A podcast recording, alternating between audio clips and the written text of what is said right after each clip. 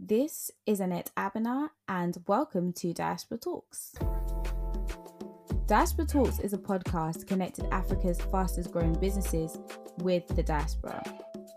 Who are Africa's most exciting businesses? Who are the entrepreneurs behind the brands? Where are the opportunities for us to invest? I started this podcast to bridge the gap between the diaspora and Africa by telling the stories of African founders globally. You can hear these stories on Spotify, Apple, SoundCloud, and all other major podcasting platforms. Stay tuned. This is Annette Abner, and welcome to Diaspora Talks. Now, for many of us in the diaspora, insurance is an everyday concept. From our mobile phones, our cars, to life and health insurance, we're used to this concept of protecting ourselves in case something goes wrong. But in Africa, where insurance penetration is less than 3%, this is pretty much a foreign concept to most. Now, I, today I'm joined by the head of growth at Turaco, Annalise Francis. Turaco is a health tech startup, health tech, insure tech startup that is providing simple and affordable medical cover to underserved and unserved communities currently in Kenya and Uganda, founded in 2018. Now, welcome, Annalise. It's great to have you. Hi, nice to be here. Great. Now, um, I know this is going to be a very interesting conversation. It's something that I think like I mentioned, many of us in the diaspora are a bit alien to, um, or don't understand the concept of not having insurance and not having cover when things go wrong. So I'm really interested to hear more about what you and Turaco are doing. Um, but before that, Annalise, I wanted to um, hear a bit, little bit more about yourself and your background. Um, so what I know from, I guess, the internet and, and a little stalking um, is that I know you spent a few years now um, working in tech in East Africa, namely in Kenya and Uganda. Um, you were formerly the head of operations at BitPesa in Kenya. Um, before that, you were the program director at CAD Africa in Uganda, which I believe is an agri-tech um, business.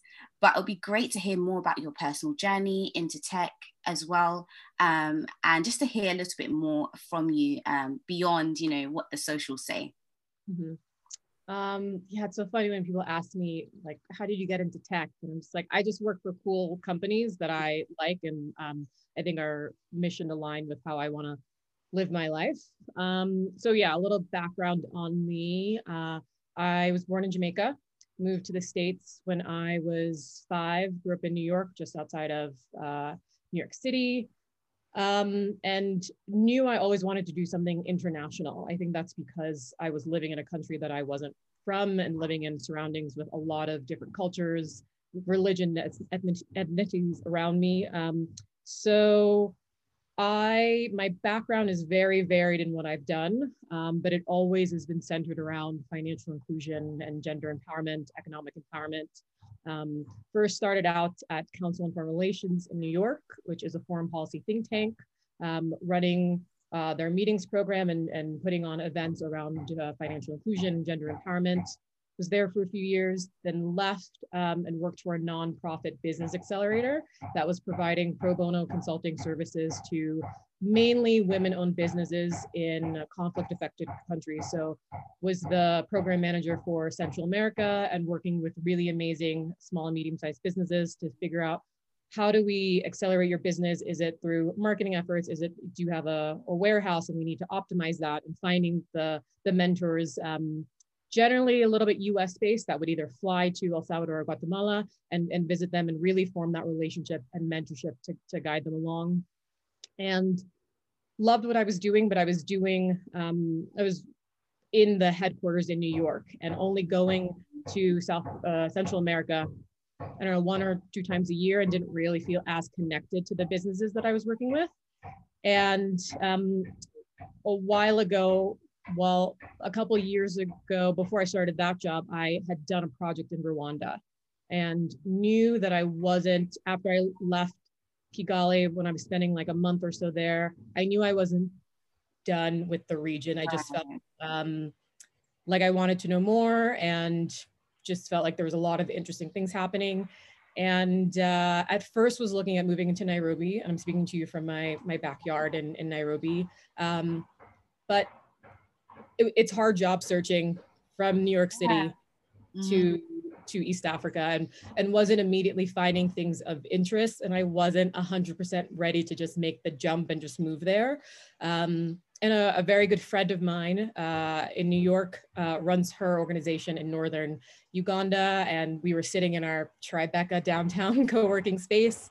And she was talking about this accelerator program that she was applying to in Kampala and she was like hey they are looking for a vp of mentorship and it's literally what you're doing right now wow. so um, at the time it was called unreasonable east africa uh, based in kampala they're now called shona and i applied and, and a couple weeks later moved to kampala uganda wow. and was running a business accelerator that was focused on um, social impact startups within east africa and kind of immediately and i think what was very opportune for me having that role was immediately like embedded within the ecosystem.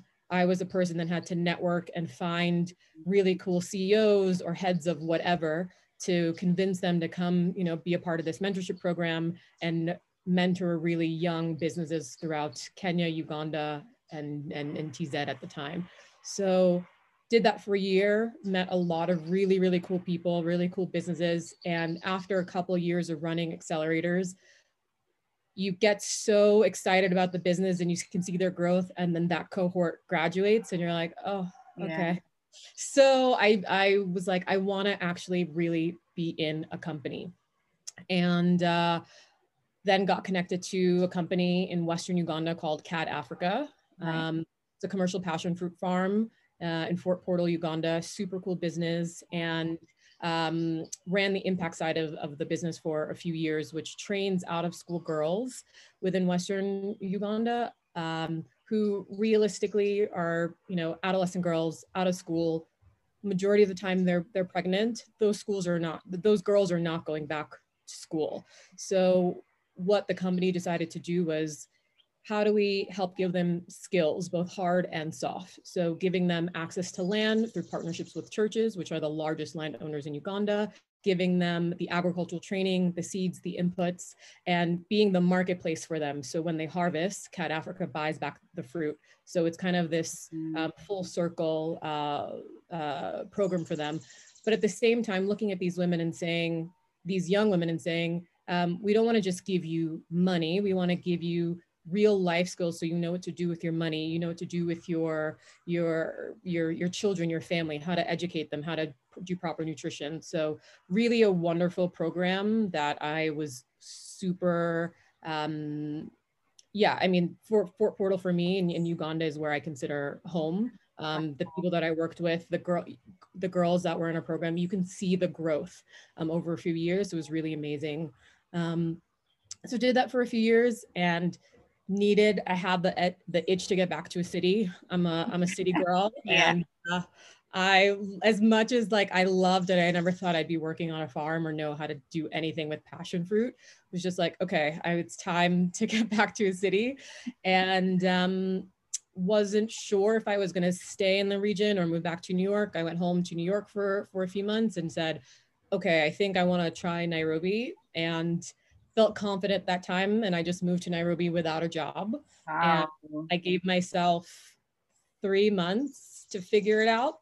And then I landed um, a couple of offers within like six weeks. Wow. And so, yeah, that's when I, I joined BitPesa. Um, loved it, really great experience. Got to see a lot of countries and help them open up some markets and just kind of establish operations that they were doing. Um, but wanted to get back to something that was a little bit more community social impact related. And uh, around that that time that I was kind of feeling that itch of, okay, I want to use my skills for good. For me, I want to be a part of a company that's really mission aligned and, and values aligned and and really like have a clear idea of like this is why I'm waking up every day. Mm-hmm. And um, got connected to the the CEO of, of Turaco, who I've known for many years throughout uh, my time in East Africa, and and said, "Hey, I'm building this business. It's about insurance." And I was like, "Huh?" Like I barely like I have insurance, and uh, right, right. Uh, like I go to the doctor every now and then. But, and he was like, "Look, I need it's super small right now, and I need someone who's just an operator who can just do stuff." And that's kind of how he knows me of just I just like run around and get stuff done.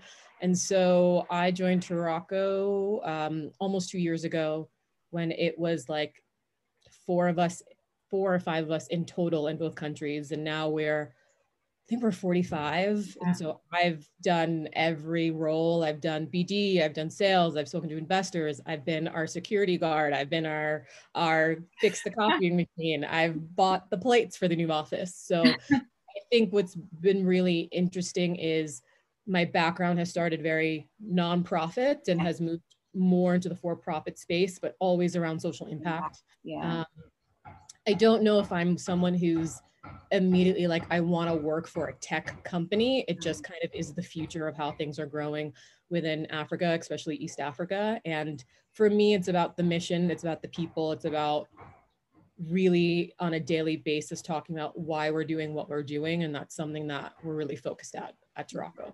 Yeah, no, I absolutely love that, Annalise. And I think um, for many people listening, it's probably very refreshing to hear your background, you know, particularly as someone, like you mentioned, you were born in Jamaica, um, grew up in New York. So, not necessarily having a connection to Africa, as many people think you would have to have in order to move back and make an impact.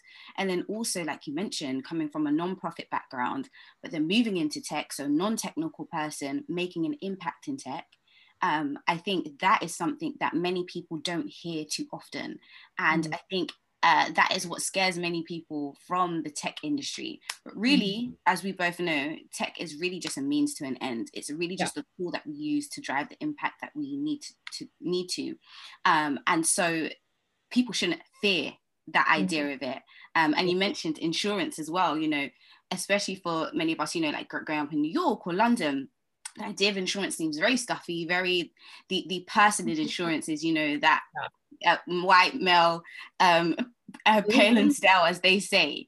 Um, but this is something that can really drive impact and empower people. And I hope we'll go into that a little more when we talk about Turaco um, as well. Um, but my first question for you actually um, is something that I want to ask all my sort of entrepreneurial founder members, um, guests, excuse me, is about around myth busting in the industry. So I really mm. want you to, if you could just think of one uh, myth that you'd like to dispel about tech, health tech, in your industry, particularly in East Africa, that you'd like to share with my audience, that would be amazing. Okay, so when I, okay, that's a good question. When you think about insure tech, health tech, it, what, well, what's funny whenever I talk about Turaco to people, they're like, oh, but you guys don't have an app. And I'm like, right. no, no one in a village is going to buy one, do they have a smartphone? And two, if insurance in general is not um, seen as really trustworthy. It's seen as something that kind of is a scam. If I don't claim, can I get my money back? Then you have to explain that. Why are they going to buy it off of an app? And so I think, and I sometimes go to these fintech conferences and it's just all about these apps. And I just sit there and I'm like, who's using this app? like, I know that you raised VC money from the US or Europe off of the app, but is your customer really using that app? And so I think at Turaco, our tech is a little bit more back office. Mm. Um, are there things that we think about in the, you know, when we think about our vision that are customer facing? Yes, but we're not there yet. And so I think when people think about getting into insure tech or health tech or whatever the tech is, that it has to be an app, that mm. your customers are always going to use that. Um, not to say that customers are not using that, but for us at Turaco are they're not going to open an app and buy insurance randomly off of a, some platform and just immediately like they're just not going to use it and so I, I think that is what people generally think about when they think about the tech space that whatever you're doing or product or service has to be app based mm-hmm. and i think what we at Turaco are, are focused on is people based um, developing really close relationships with our business partners who we um, sell and distribute insurance through, and actually developing relationships with our end users, our customers, um, really focused on our brand, our tone of voice, how we engage with them on all different aspects and all channels. So I don't know, I, I tend to be the curmudgeon when I go to um, uh, conferences. Like rolling eyes, like God. and I'm like, it's not on the roadmap at any point because no one's going to use it. so, yeah. so I think that to me is one of the biggest things. Yeah. No, that that is super interesting. So then tell me, how does Turaco access its customers? If so, yeah. for example, I am a user of Turaco or want to be a user of Turaco and I want to be insured. I want um, health insurance. How exactly can I access it then, if not by an app?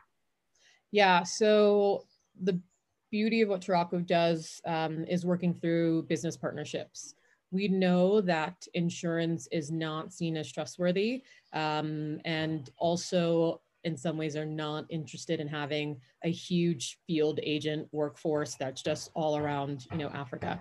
So we look for business partners that are values aligned, missions aligned with us, um, and work with them to understand what are your challenges, opportunities within your core business, um, and how can we apply insurance in an innovative way to help you achieve that, as well as bringing um, really cool products to the people that either buy things from you or within your kind of workforce and gig economy, maybe they're agents. And so an easy example is uh, a company called Safe Boda. Um, so Safe Boda, for, for people that might know, um, are, are based in, in, in Uganda. Um, they were in Kenya um, taking a little bit of deposit. They're also in Nigeria. And basically it's like an Uber for boda bodas, which is motorcycle taxis here. Um, and so those Safe Boda riders are paid from a from the app, from the Safe Boda app. So I, as a customer, can order a, a boda from that app. And when I pay that that boda rider, it can they get paid through their app and through a variety of different services. So we partner with Safe Boda. Um, they want to, like a lot of players within the gig economy space, they want to create loyalty and retention within their space because all these riders on Uber, on Bolt, on whatever is coming up. And so, um, how can we give them something? Um, offering them a really cool and uh, affordable insurance product so that they're a little bit more loyal to to our company. Yeah. So what we do is partner with Safe Boda um, and distribute our insurance products. So with Safe Boda, we've got an accident insurance Boda Boda riders are very risky. They get into accidents a lot. Mm-hmm. And so Boda riders are paying, it's like $2 a month um, to access accident insurance that goes up to about like four or five hundred dollars. So the idea of partnering with a, a business is people you might get them to say I want insurance, but parting with that one paying a 12 month policy which is tr- what traditional insurers want you to do is super expensive for your everyday person within our markets. Mm-hmm. um, so right up front there is how do we make it more digestible? So breaking it up into monthly payments. Um, and realistically we've tried this to get them to pay us month over month and kind of making it a subscription model. They're just not going to. And so looking for partners that um, have a financial transaction um, with our end users. And so, how can we kind of embed ourselves within that financial transaction? So, you're getting someone to really just say, once making the cognitive decision, I want insurance, I want to protect myself, I want to protect my family, but they're not feeling it on a monthly basis. Um, I think for us in the in the diaspora, the the the example I, I like to give all the time is Netflix. Yeah. If you had to key into Netflix every time your credit card, you would never have Netflix. But every month you're like, oh, I have Netflix and it's just taken away. So that's what we're trying to do with with with microinsurance is getting someone to a place where they make that decision. I want to take care of myself and not have to feel the emotional parting every month with their money. They're already using Safe Boda services. They're using, you know, a PayGo solar light. They're paying off a loan. So kind of embedding, embedding an insurance product with uh, a payment that they're already having. Uh, we've just seen really great uptake from that and really great retention. We've got like 90% month on month with our customers when we can really structure a partnership and how that financial transaction will, will happen yeah yeah no that's that's really smart actually i think um again relating to what you said previously about the idea of you must have an app when you when you are working in tech um. The key being embedding into existing practices and existing ideals the way people do life. Um, because i think the danger is is to come into the onto the continent into certain markets and try to apply the same things or the same ideals that you understand from an, another market. And yeah that can be incredibly dangerous because you know you can waste a lot of money. But of course it could be quite harmful because if you are attempting to change the way people do life you're not mm-hmm. going to get anywhere. So I think yeah. that's really, really, really um, empowering. Um, so actually, I wanted to ask them, but since we're talking about health um, and insurance, um, of course, we have to talk about the, the current global pandemic. Mm-hmm. Um, and I can imagine that COVID has had an impact on your business, but it'll be interesting to know how, because I can imagine it could it could be either way, you know, um, especially if um, right now, on one side, um, health insurance could be something that people want to take up. The idea of it is it could be that, you know, now I understand that the fragility of life, you know, things are very difficult at the moment. I should cover myself and my family. But on the other side, maybe people's incomes are at a loss. They're, it's reducing. Can they afford to do this? So, where does Turaco stand at the moment? How has the pandemic impacted business, if at all? Yeah, no, it, it definitely has impacted. Um, so I would say, yeah, in early 2020 to mid 2020, um, yeah, we definitely saw revenues go down. Um, we are in some ways as successful as our partners are successful. Right. So our partners' core operations take a hit, um, and they might have to let go of of staff or writers are not writing on the app as much or mm. people are defaulting on loans there there's no insurance product so yeah we definitely saw um, uh, what was interesting is we saw a hit in in our existing partnerships but a lot more eagerness for potential partners to up to start a conversation with us one because people might want to take care of the people within their immediate circle. So um, a lot of conversations with people um, that have an agent workforce that um, because they're not technically an employee, they're really not giving them insurance, but they want to take care of them. So, you know, how do we tie, sorry, you might hear some birds in the background. Uh, how do we tie, you know, offering an insurance package with you know hitting your sales target or how do we just outright pay for something that is much more affordable um, than the traditional insurance package? So in some ways the demand to have a conversation with us at Turaco and people that we were trying to talk to forever all of a sudden were calling us and like let's have a meeting. This sounds really cool. Um, and on the and when you also think about it if your core operations are are, are shut um, not shut down but slow down and we uh, do rev share with with our partners that let us um, sell through them as a distribution channel. Um, maybe selling insurance through us is a way for us to get some revenues back up as well. So it's been interesting in the sense of yeah it took a couple of months of uh, seeing revenues go down. Um, i would say probably around august um, we've seen it go up and it and and now we're starting to do a lot more launches and introduce products into existing um, partners that we have. So it does feel a little bit in kenya and uganda that uh, the economy is picking back up again. People's core operations are are kind of getting back used to um, what they were. So yeah i think for us we, we did see a hit externally and internally and how we had to kind of um, kind of regroup as a company and and go kind of into wartime um, and what we what we did and having a leadership call every single day and talk about cash flow um, and where we spending our time. We might have done something wanted to do something cool but like that's not going to make us any money or that's not going to serve the customer. So yeah there were a couple of months that it was like wartime leadership teams every single day an hour um, I've never talked about cash this much in my life. And like, if we don't get this payment, what's going to happen? If we don't give that payment to our underwriting partners, what's going to happen? So, um, so that's a little bit about like Turaco as a company. Um, and then the end user, yeah, I mean, there were tough conversations that we in our call center were hearing and in the field we're hearing of people saying, I want to buy this insurance cover mm-hmm. and it is super affordable, but I'm not working mm-hmm. and I have, you know, $50 in my pocket or in my bank account And as much as I understand the des- the the need and the value to take care of myself, I also need to pay for my family. Yeah.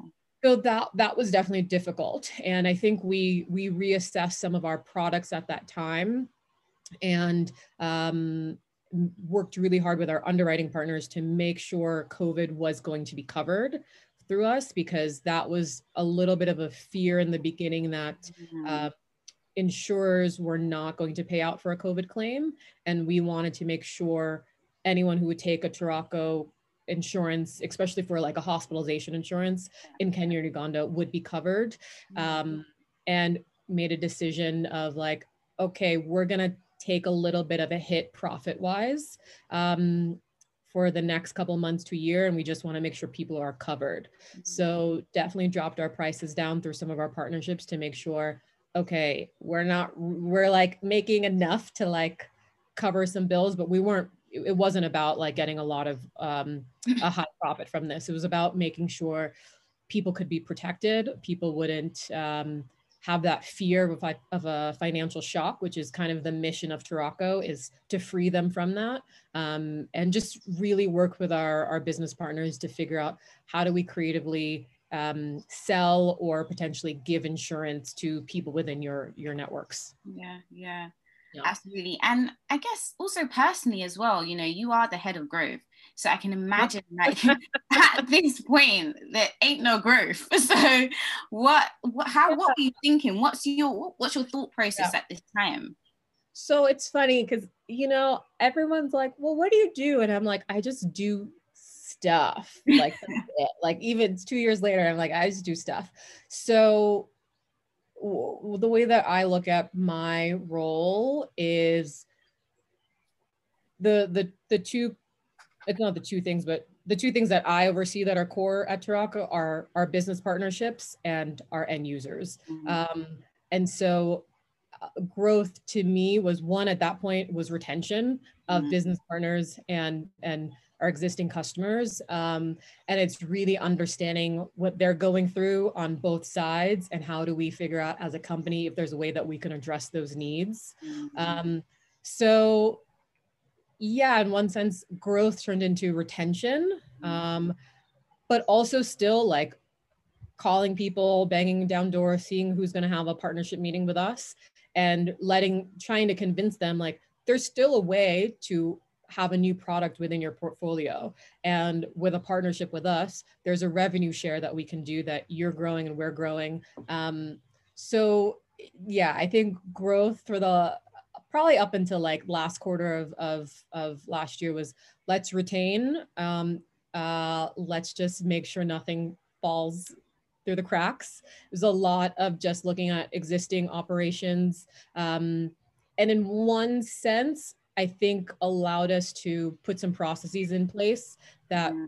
because we weren't launching a bunch of stuff all at once which we typically are we're like okay we can do a little bit of external cleanup which the back office growth will allow us when things pick up, um, which they are now, to handle um, handle the the volume that we're seeing now. So, yeah, I would say growth was just um, let's survive and let's retain as much as possible, and even maybe, for instance, if we paused a partnership um, or customers fell off was trying to figure out how do we still maintain that relationship so that when that business partner feels that their core operations are are are back up and running we're going to be um, ready to go with them and they're going to still be top of or Turaco is still going to be top of mind for them. Yeah i like the idea of the the idea of growth or the definition of growth having an ability to change depending mm-hmm. on you know where you're at as a business and i think that's very important to be flexible and also not to be i guess um stubborn when it comes to what you feel like your goals have to be or what your what your um what your targets have to be as a business because i feel like covid and the pandemic has really shown us that anything can happen and you yeah. just have to adapt and you have to go back to the drawing board and be able to understand okay what do we really need? What's really important to both our users and our partners? So yeah. that's really really interesting. Um, but thank mm-hmm. you so much for all that insight into Turaco especially. I think it's a super interesting business. I'm really looking forward to the growth. Um, i know that you've recently um, raised some more funding to mm-hmm. expand so that's really super interesting. So i guess anyone who's listening that wants to follow um, Turaco, I know that you're looking to expand um, as well into new markets. So mm-hmm. that's really cool. Um, I wanted to um, go back to um, something that we have talked about earlier in this discussion, and of course, um, really ties into the whole concept of this podcast, which is about individuals in the diaspora, um, mm. particularly making an impact um, on the continent. And you have done just that, um, given your career, your experience, and so far. So I wanted to just end our conversation just exploring, you know, tips for those who are listening who want to have um, similar careers, similar impact, or um, about how you made the transition from um, New York to um, the likes of Uganda and Kenya. Because what you um, how you introduce yourself i was i was like blown away by the fact that one you didn't like i said didn't have particularly have those traditional ties to africa um, as many would would think so and also you kind of just went for it you just said yeah i'm, I'm gonna go and I, I just did it um, yeah. so yeah so please share your tips with us and anything especially like things that you think okay i wish i would have known um, and something that you would tell yourself maybe about a few years ago. yeah, that's interesting because I I hear that a lot from people. Like, you just did it, and I'm like, oh yeah, like it, I don't know. It's just not. It's not something I ever thought about. Mm-hmm. Um, yeah, when I moved to Uganda, I knew one person, and she wasn't mm. Ugandan. She was my friend from New York who ran her organization there. Um, and then yeah, built built a network over the last six years. Um, yeah, I would say it, it's hard to find the job from from the states or Europe or the UK or wherever you are. Um, if there is, and I know this is a little bit probably hard in the COVID world, even though uh, things are not as crazy on the continent as they are elsewhere. Um, my advice is if there's a country you're interested in, um, take a trip there mm. um, and try and meet as many people and have as many coffees as you can. Um, one thing that I was really surprised about when I moved to Kenya and said I was going to move and had already a decent network. And honestly, I just was like, I'm calling everyone I know, even if I spoke to you once. If I spoke to you mm-hmm. once and you, I got like a decent vibe, I called you and I let you knew I was in Nairobi or I was moving to Nairobi. I want to have coffee with you, or can you link me to someone? and I was like an insane person. People were like all over town. I saw you in the north of the city, then the west, and then south, like all in the same day. I was like, yeah, this was a full time job. I woke up every day, and if I was like, I don't have three coffees, then uh, what what did I do today? Yeah. And every person I spoke to, I went into that meeting being like, there were some people I knew I was like, I'm not really gonna get anything, but I want to make a good enough impression that you're gonna give me two extra names to speak to. Right. So you really have to be like a networking. You just have to net. You just have to hustle. Um.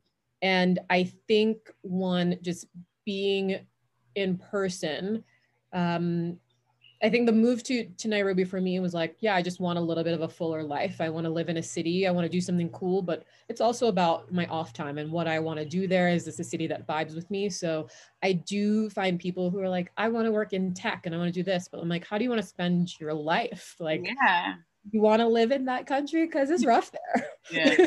so I, I I would say take a trip if you can, if it's just two weeks and have a packed two weeks um, meet people, get to understand the ecosystem a little bit. Um, have those coffees um, and then also like see if this is a place that you want to live in i think that's super important um, i think in terms of something you you said about before like people wanting to make the transition from whatever they're in into the fintech space or startup um, yeah, I'm not a technical person. Sometimes I sit on technical calls and I'm like, what is happening? Like, okay, is that is it gonna break? Cool, let's do it. Here's budget approved.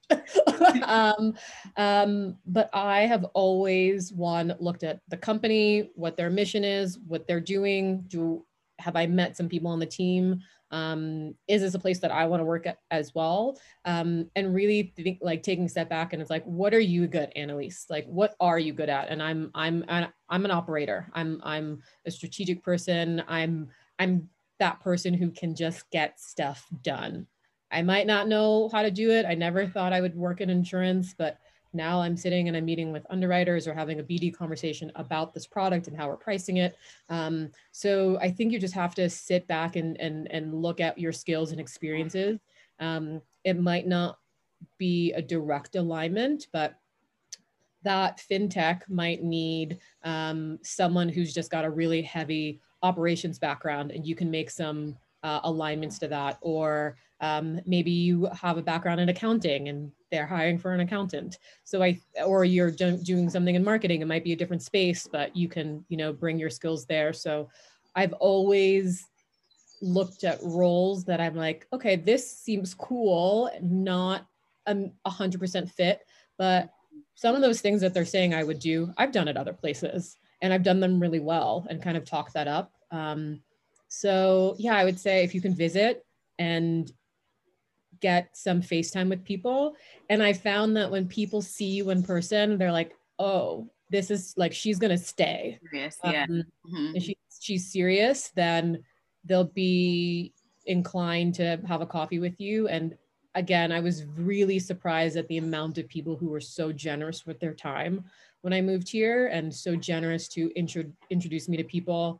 Um, I never met anyone who didn't take a phone call with me or who didn't introduce me to someone after meeting me. I was really surprised. And so, yeah, I try to do that with my time when people want to just have a phone call with me or have a coffee um, just for me to tell them about my experience. Um, even if I'm busy, I'm like, you know what, someone did this for me. And that I think that's a little bit about the ecosystem and kind of paying it forward in that sense. So um, if you can't because of COVID, um, try and join some seminars um, that are happening in webinars and see how you can connect people through that connect the people on on linkedin. Um, again i've had people connect with me that i've never met in person who've just you know sent me a note and said i'm thinking about transitioning. Uh, i'd love to have 30 minutes of your time. Again not everyone's going to answer but i think you'll be surprised by how kind people will be and generous with their time.